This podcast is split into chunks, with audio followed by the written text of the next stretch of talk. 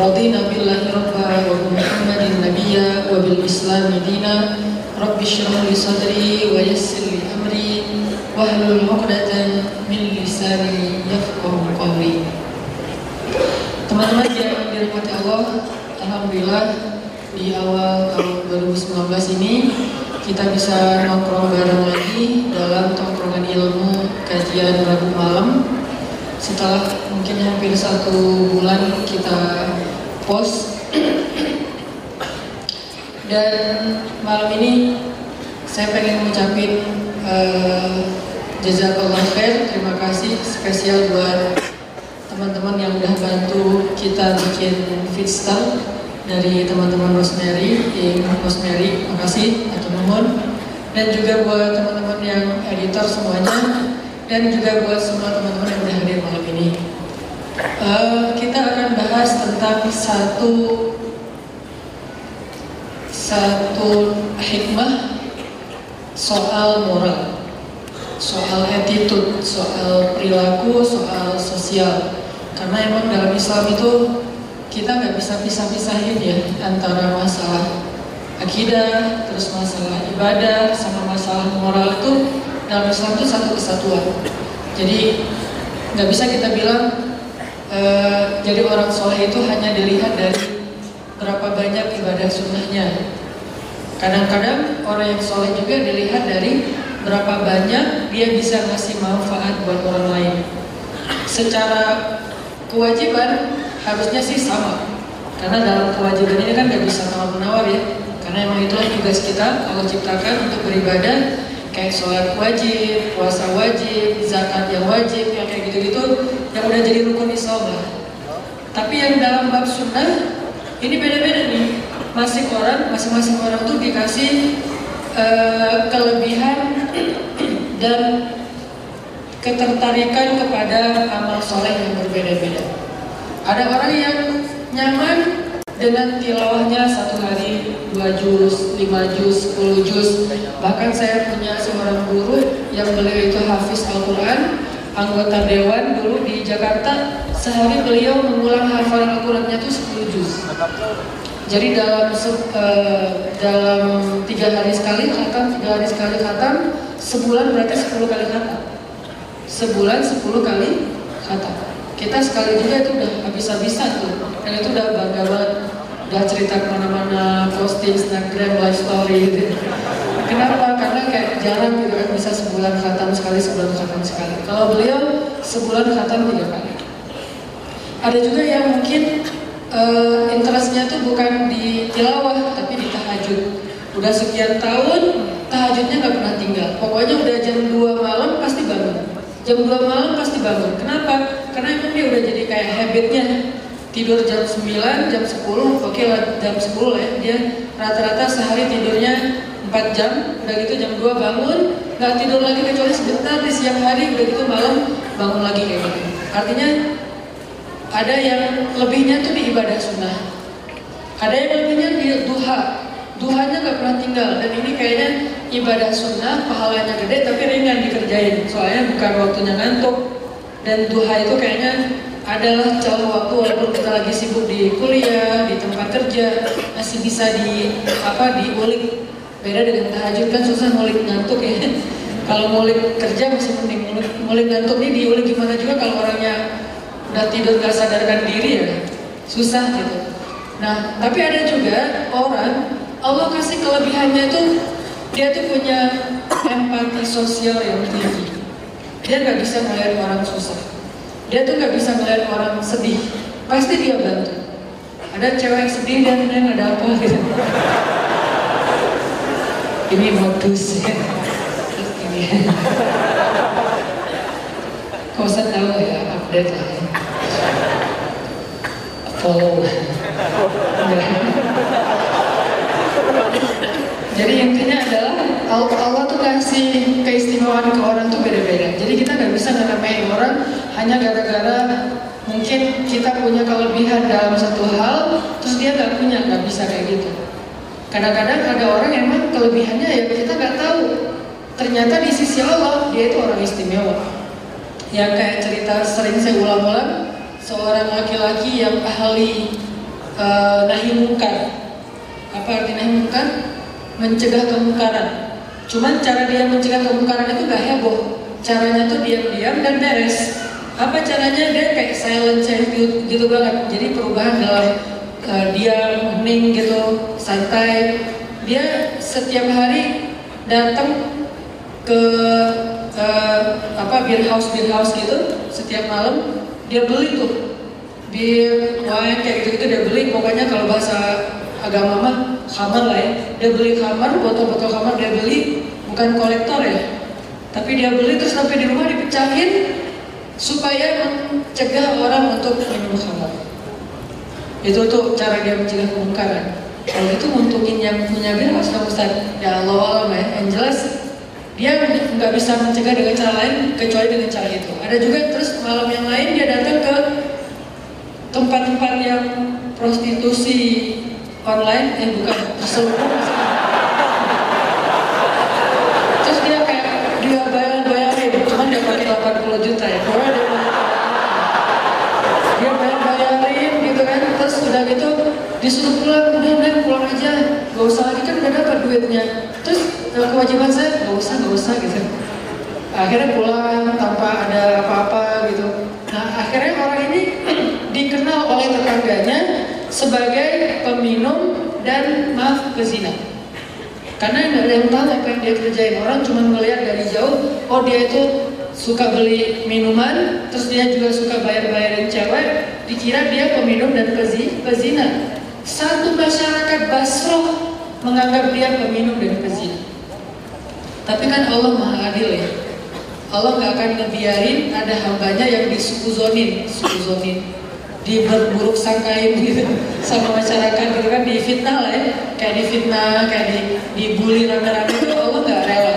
Sehingga Allah mem memperbaiki namanya justru setelah dia wafat. Kenapa?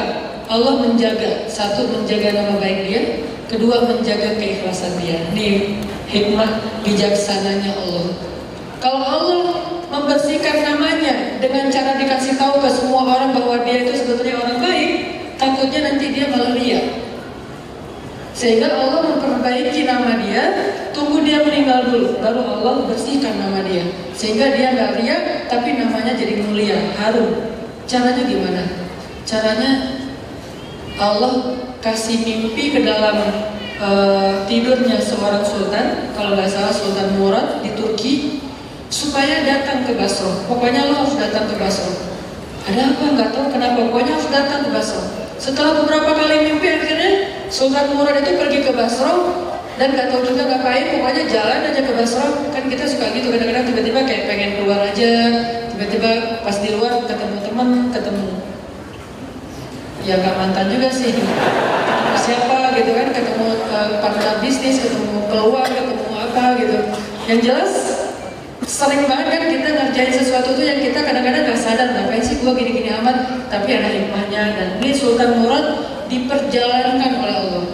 Asro Allah yang memperjalankan. Sampai di Basro gak sengaja melewat rumah uh, orang soleh ini ternyata orang soleh ini udah meninggal dan istrinya nangis diketuk pintu yang masuk Sultan Murad ada apa ibu? Ya amat Allah ma kiki ibu kenapa ibu nangis? Suami saya meninggal, gak ada yang urus jenazahnya, kami sebatang kara, semua tetangga gak mau ngelayat.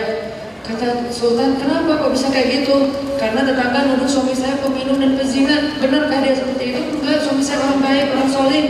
Langsung Sultan Muradnya mendengar cerita kalau seperti tadi. Akhirnya Sultan Murad pergi ke masjid, ngomongin ke penduduk Basra. Wahai penduduk Basra, datanglah ke rumah Fulan bin Fulan Ayo kita sholatkan dia, mandikan dia, uh, kuburkan dia, karena dia itu orang soleh. Kumpul semua orang dijelasin sama Sultan Murad. Setelah itu orang sadar betapa baiknya orang ini.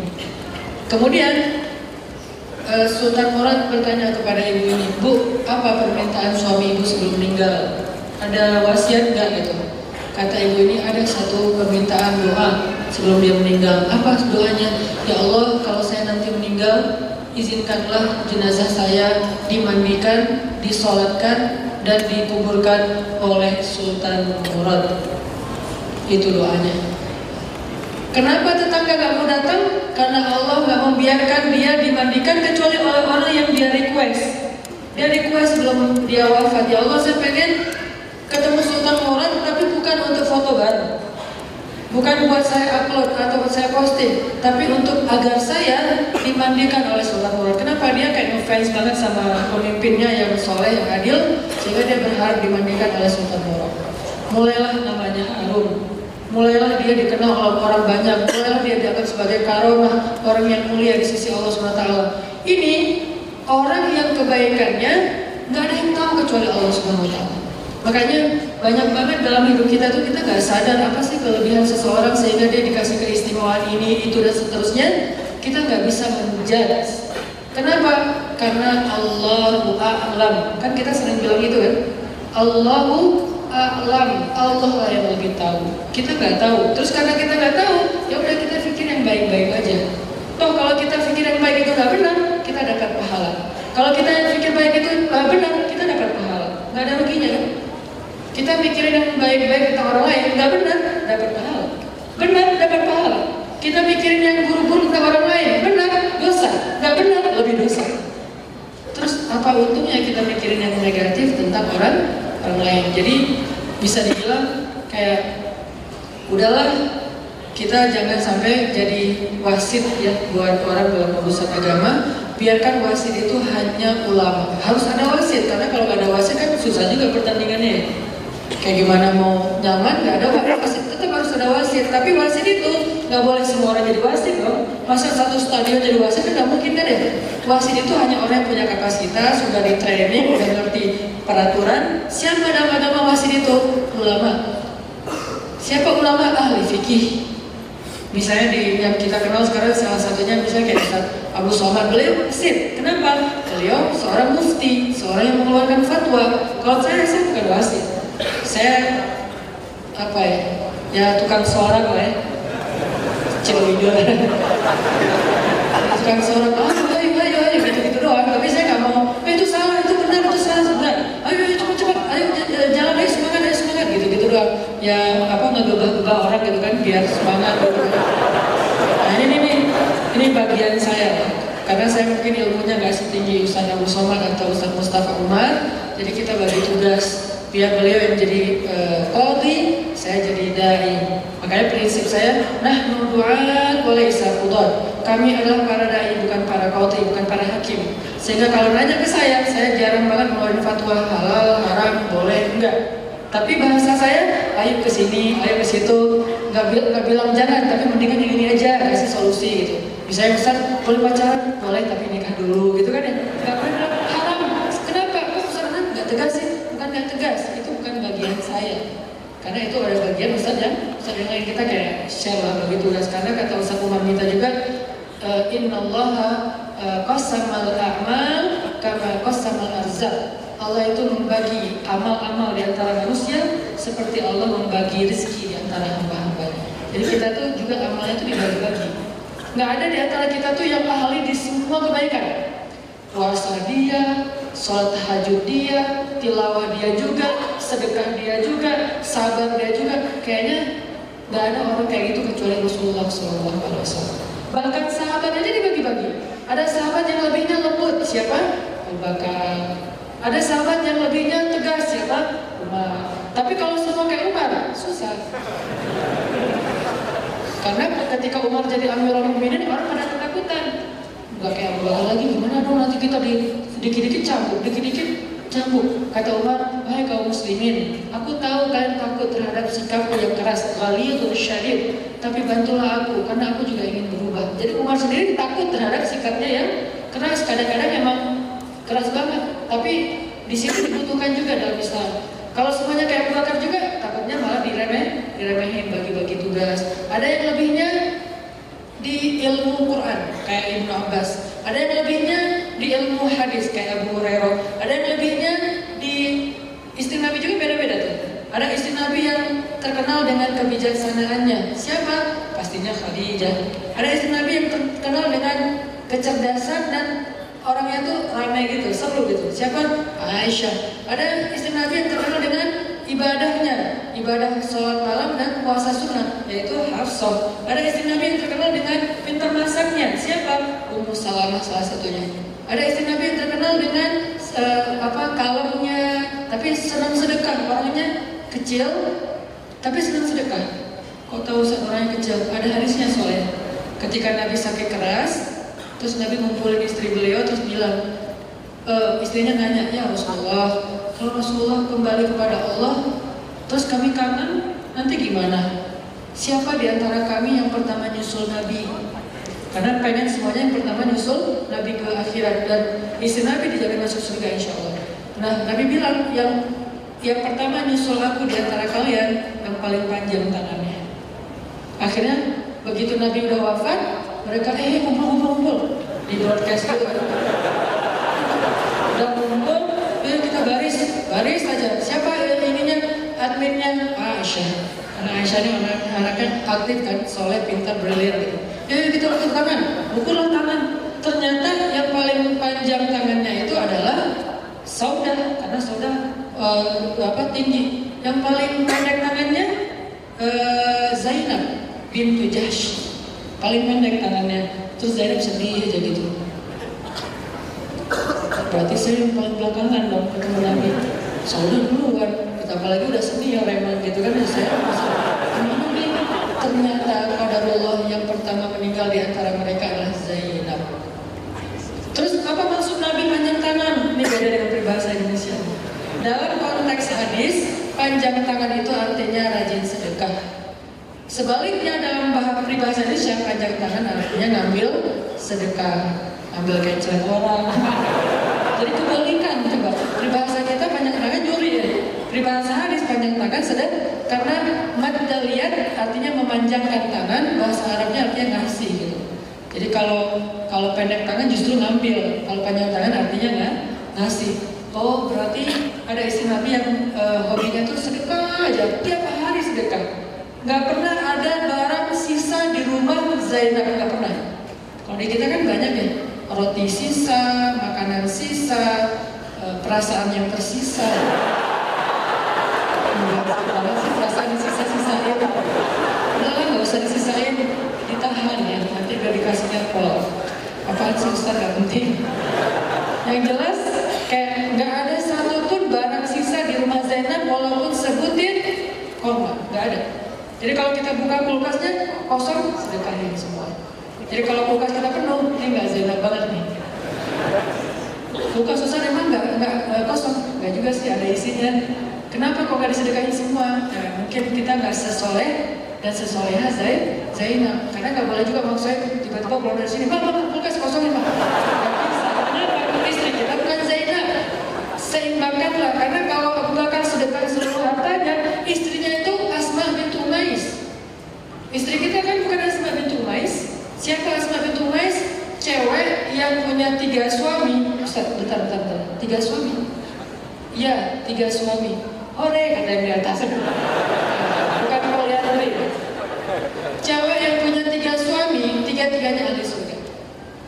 Suami pertama meninggal, suami kedua meninggal, suami ketiga meninggal, tiga-tiganya ahli surga. Yang pertama, Ja'far, ahli surga, dijamin masuk surga. Bahkan disebut dengan Ja'far sang burung, karena dia punya sayap di surga. Kedua, Abu Bakar, Siddiq, orang terbaik di antara umat Islam. Ketiga, Ali bin Abi Thalib. Tiga kali nikah, tiga-tiganya suaminya adalah ahli surga. Istrinya Abu Bakar, ketika Abu Bakar masih harta banyak, kelasnya tuh kayak Asma bintu Mais. Kalau dia nggak redo, maka nggak boleh suami menyedekahkan semua hartanya karena ada hak istri di situ. Tapi kalau istrinya kayak Zainab, kayak Asma, maka boleh kulkasnya dikosongin, lemarinya, kabinet semuanya dikosongin sehingga di rumah nggak ada apa-apa. Habis semuanya buat tetangga. Besok, besok nyari lagi. Ada mana kayak gini? Nggak tahu. Yang jelas inilah Zainab.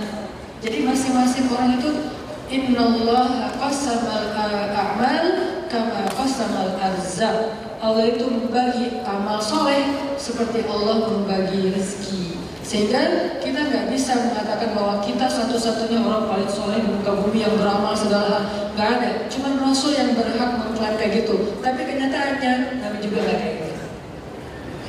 Kenyataannya Nabi gak pernah mengatakan saya lah yang paling banyak amal di antara kalian bukan.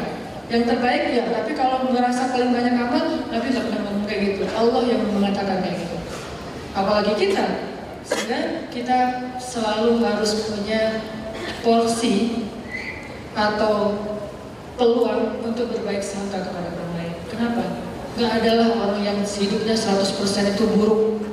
Kecuali siapa? Kecuali tiga. Satu, iblis. Dua, dajjal.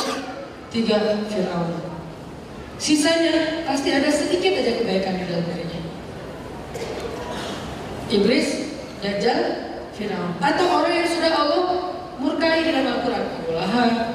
Siapa lagi? Walid al-Mughirah, siapa lagi? Jadi banyak Ustaznya. Ya ya gitu deh pokoknya.